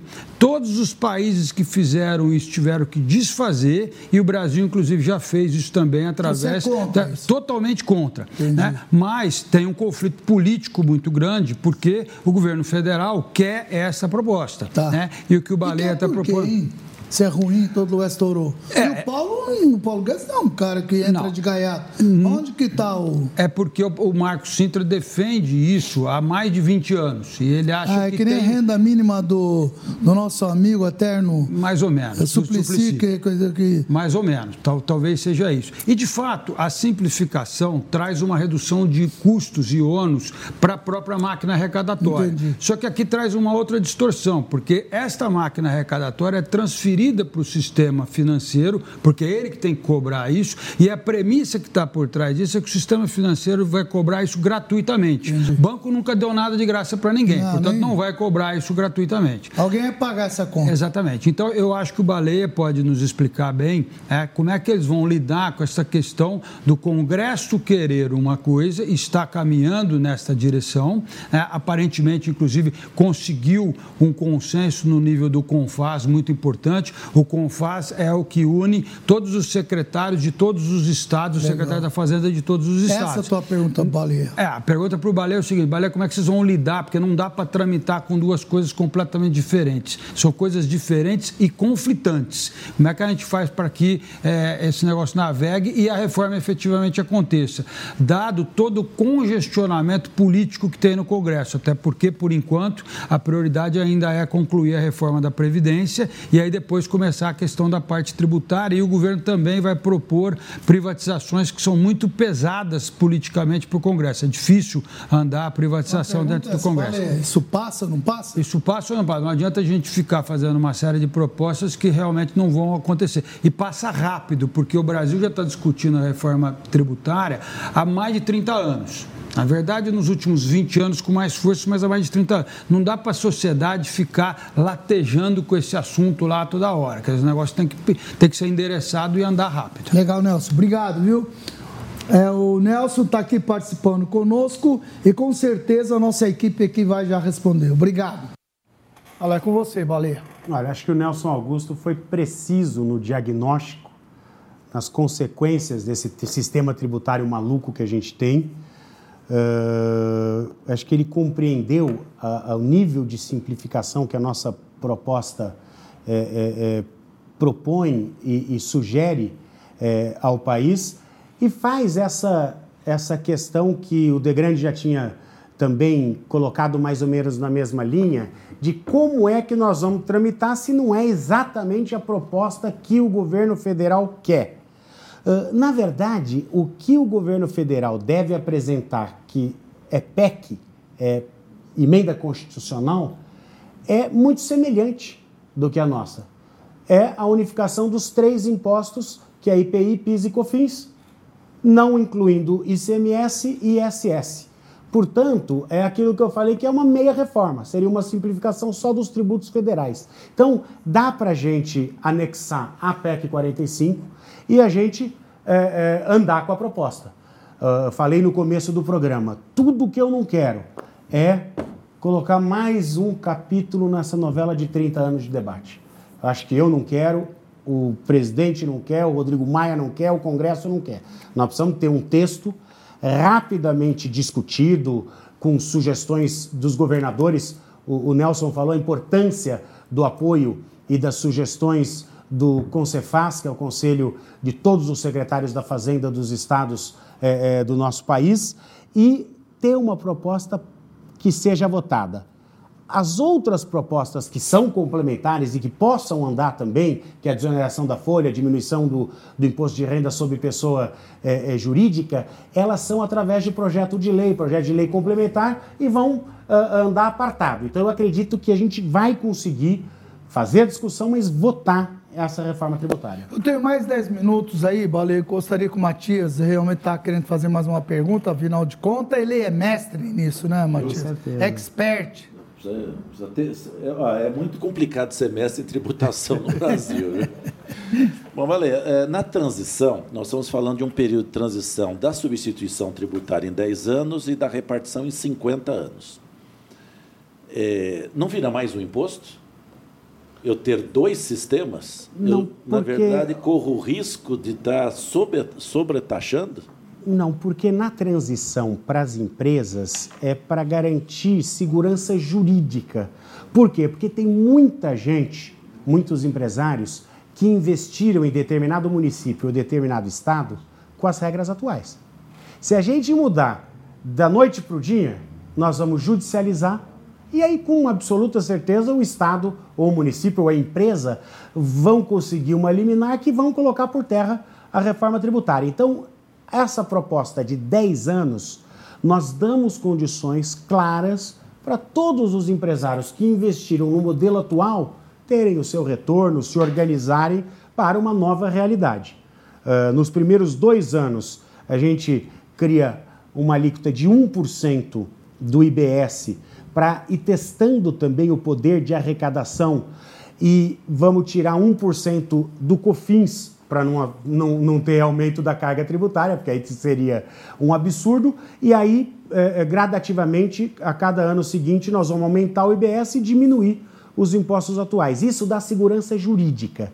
No que diz respeito à mudança uh, para os estados e para os municípios, para os entes federados, Uh, existe até a discussão que 50 anos é, é, um pouco demais. Quer dizer, eu acredito que a comissão especial vai diminuir um pouco é, é, essa transição. Mas isso, para efeito do consumidor, não tem efeito nenhum. Não tem é, absolutamente é, nada que diz respeito ao consumidor. Uh, nos primeiros 20 anos, existe uma garantia da manutenção é, da atual arrecadação, para que ninguém tenha perda significativa e depois você vai adequando. Eu acredito que a comissão especial, que eh, tem a função de debater o mérito da questão, vai diminuir essa transição dos 50 anos para a, a distribuição dos entes. Nós temos aí o comparativo é, de carga tributária do café, é isso, Google? Você não quer falar? Lá tá ali, baleia, dá uma olhada ali, está é... difícil de enxergar, mas Vai falando em cima aí, por favor. Sim, o gráfico mostra a, a complexidade da carga, da carga tributária para o pro produtor rural. Dependendo do regime que ele escolhe, se varia muito a tributação. Então, vai desde o Simples Nacional, aí se a gente pegar a cidade de Franca, 8,49%, lucro presumido 19,63%, se for lucro real 16,8%, se for pessoa física 4,36% e se for pessoa física com 20% da receita, 2,88%. Isso varia também de cidade. É interessante esse estudo da Confederação Nacional da Agricultura, que ele mostra que existe até diferença na cidade que se produz. Então, se você que pegar Guaxupé... Absurda. Eu estou vendo ali, Guaxupé 30% e Franca 19%. É isso? Aquele azulão lá? O que, que é o Exatamente. Azulão? O azul é o lucro presumido. Ou seja, o planejamento tributário hoje é extremamente importante para o agricultor talvez com essa nova proposta isso facilite a vida, porque qual que é a justiça tributária que a gente tem e a variação por cidade tão grande no imposto sobre tinha o mesmo produto? Tinha conhecimento disso, Marcos? Não, é, é, eu tinha conhecimento que era complexo, mas eu nem consegui entender com a explicação ótima aí do Rafael, não consegui entender. Então, você imagina se a gente eliminar isso, quanto já não vai facilitar se você tiver só um processo. Né? Maurílio, mas isso vai ser eliminado? Vai, vai, né, Baleia? Vai ser eliminado. Todos os tributos de consumo, sim. O professor uh, uh, Matias falou aqui, nós temos hoje 5.570 leis, uh, porque são 5.570 municípios, cada município tem uma lei diferente e muitas vezes duas, três, quatro leis. Nós temos 27 legislações diferentes de CMS e uma é, nacional. Então, é, cada vez que muda, a complexidade aumenta.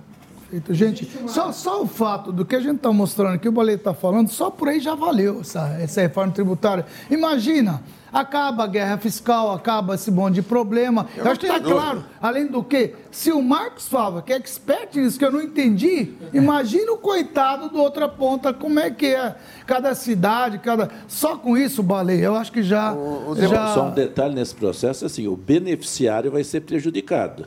Quem tem a menor alíquota vai ser prejudicado. Bom, mas o país sai ganhando. Okay, desculpa, pode, quem tem menor está errado. Você pode inviabilizar algumas praças. Sim, mas está errado quem tem menor outro maior. Acho que tem que ser todo mundo igual, são, todos têm o mesmo custo, não é? E o café está realmente. Uh, Marcos, você que é especialista, o que eu estou vendo de, de, eh, de cara produtor de café que, que moe, essas grandes empresas, estão tudo entrando em recuperação judicial. Tem alguma coisa em cima disso? Não, aí foram operações, é, vamos dizer assim, oportunistas, né, que foram feitas por algumas empresas que levaram à recuperação judicial. Mas no café nós temos iniciativas maravilhosas. Foi falado aí de Guaxupé, da Cochupé, que tem 13 mil donos e é uma empresa com padrão internacional de gestão, torrando café, exportando já café com valor adicionado. Então, eu acho que nessa cadeia produtiva o Brasil está começando a galgar passos muito importantes. Lembrando que o acordo com a União Europeia vai reduzir a tributação em cima do café processado, o que vai criar mais oportunidades para o Brasil internalizar é, atividades aqui para a nossa sociedade. Então, eu acho que ah, o café está nascendo em termos de tudo que pode ser feito é, mundialmente e, para nossa sorte, também o chinês está gostando de tomar café. Né? Ele está gostando, inclusive, é automático. Você pegou aquele robô, que aquela mão que vai lá, puxa o café atrás. Eu, eu vi aquilo, me, me, me serviu, o robô me serviu lá. É, você chegou a ver? Já tem as máquinas de expresso que você. A gente... essa, essa lá não. Essa já é velha. E... O bom lá é ver o robô pegar, fazer na hora e te entregar. Te Esse entrega é o gostoso, né? e, e, modelos de negócios também que você praticamente, se a pessoa encomenda o café chegando é na isso, loja, chega lá na hora e pega. Tá Marcos, obrigado pela tua presença. Viu? Nós já estamos no já... final, quero te agradecer, Maurílio. Você já... Obrigado, você... dá o teu recado final aí pro Baleia, não, que nós não, já estamos no final. Eu só queria saber dele se ele já. Eu tenho visto ele, ele, um diálogo dele muito forte com diversos segmentos. Vocês já abrangeram todos os segmentos mais importantes da economia nacional, tanto da indústria como da, da, da agricultura, do comércio, para já discutiram isso com essas com as entidades todas representativas? Ou falta alguma coisa ainda? Não, basicamente uh, o pessoal do CECIF, antes de fazer a proposta, se reuniu com todos os setores. Uh, eu estou agora fazendo também reuniões uh, para discutir, para ver se tem alguma sugestão. Essa semana mesmo nós tivemos com o Marcos Lisboa, que é do INSPER, do que é um é economista INSPER, é bastante renomado. Nós tivemos nas páginas amarelas eh, da Veja, uma entrevista do Armínio Fraga defendendo também essa proposta, o Maílson da Nóbrega também eh, defendendo a nossa proposta. Então, nós, nós estamos conseguindo. Ah, vocês estão muito bem calçados. Eh, apoios importantes nessa área econômica, mas, claro, discutindo com todos os setores, porque no final eles que vão ser afetados. Valia, vamos agora para o encerramento seguinte. Claro que isso te colocou em projeção nacional. Eu vi você aí fazendo palestra para tudo que é canto. Eu vi você falando com todas as autoridades, governadores e assim por diante. Qual é o próximo passo? Federal você já foi, e aí? Você já é, e agora que se destaque todo. Não, Vamos para o Senado, governador, não. como é que é? Prefeito de Ribeirão, não, né, Maurício? Quero, Qual é a eu próxima? Eu quero poder contribuir. Eu acho que eu tive a felicidade de apresentar esse estudo. Uh, eu me lembro que uh, o Rodrigo Maia, que é o presidente da Câmara, ele fez um café com todos os líderes partidários Uh, e o API foi apresentar com detalhes o projeto do CECIF.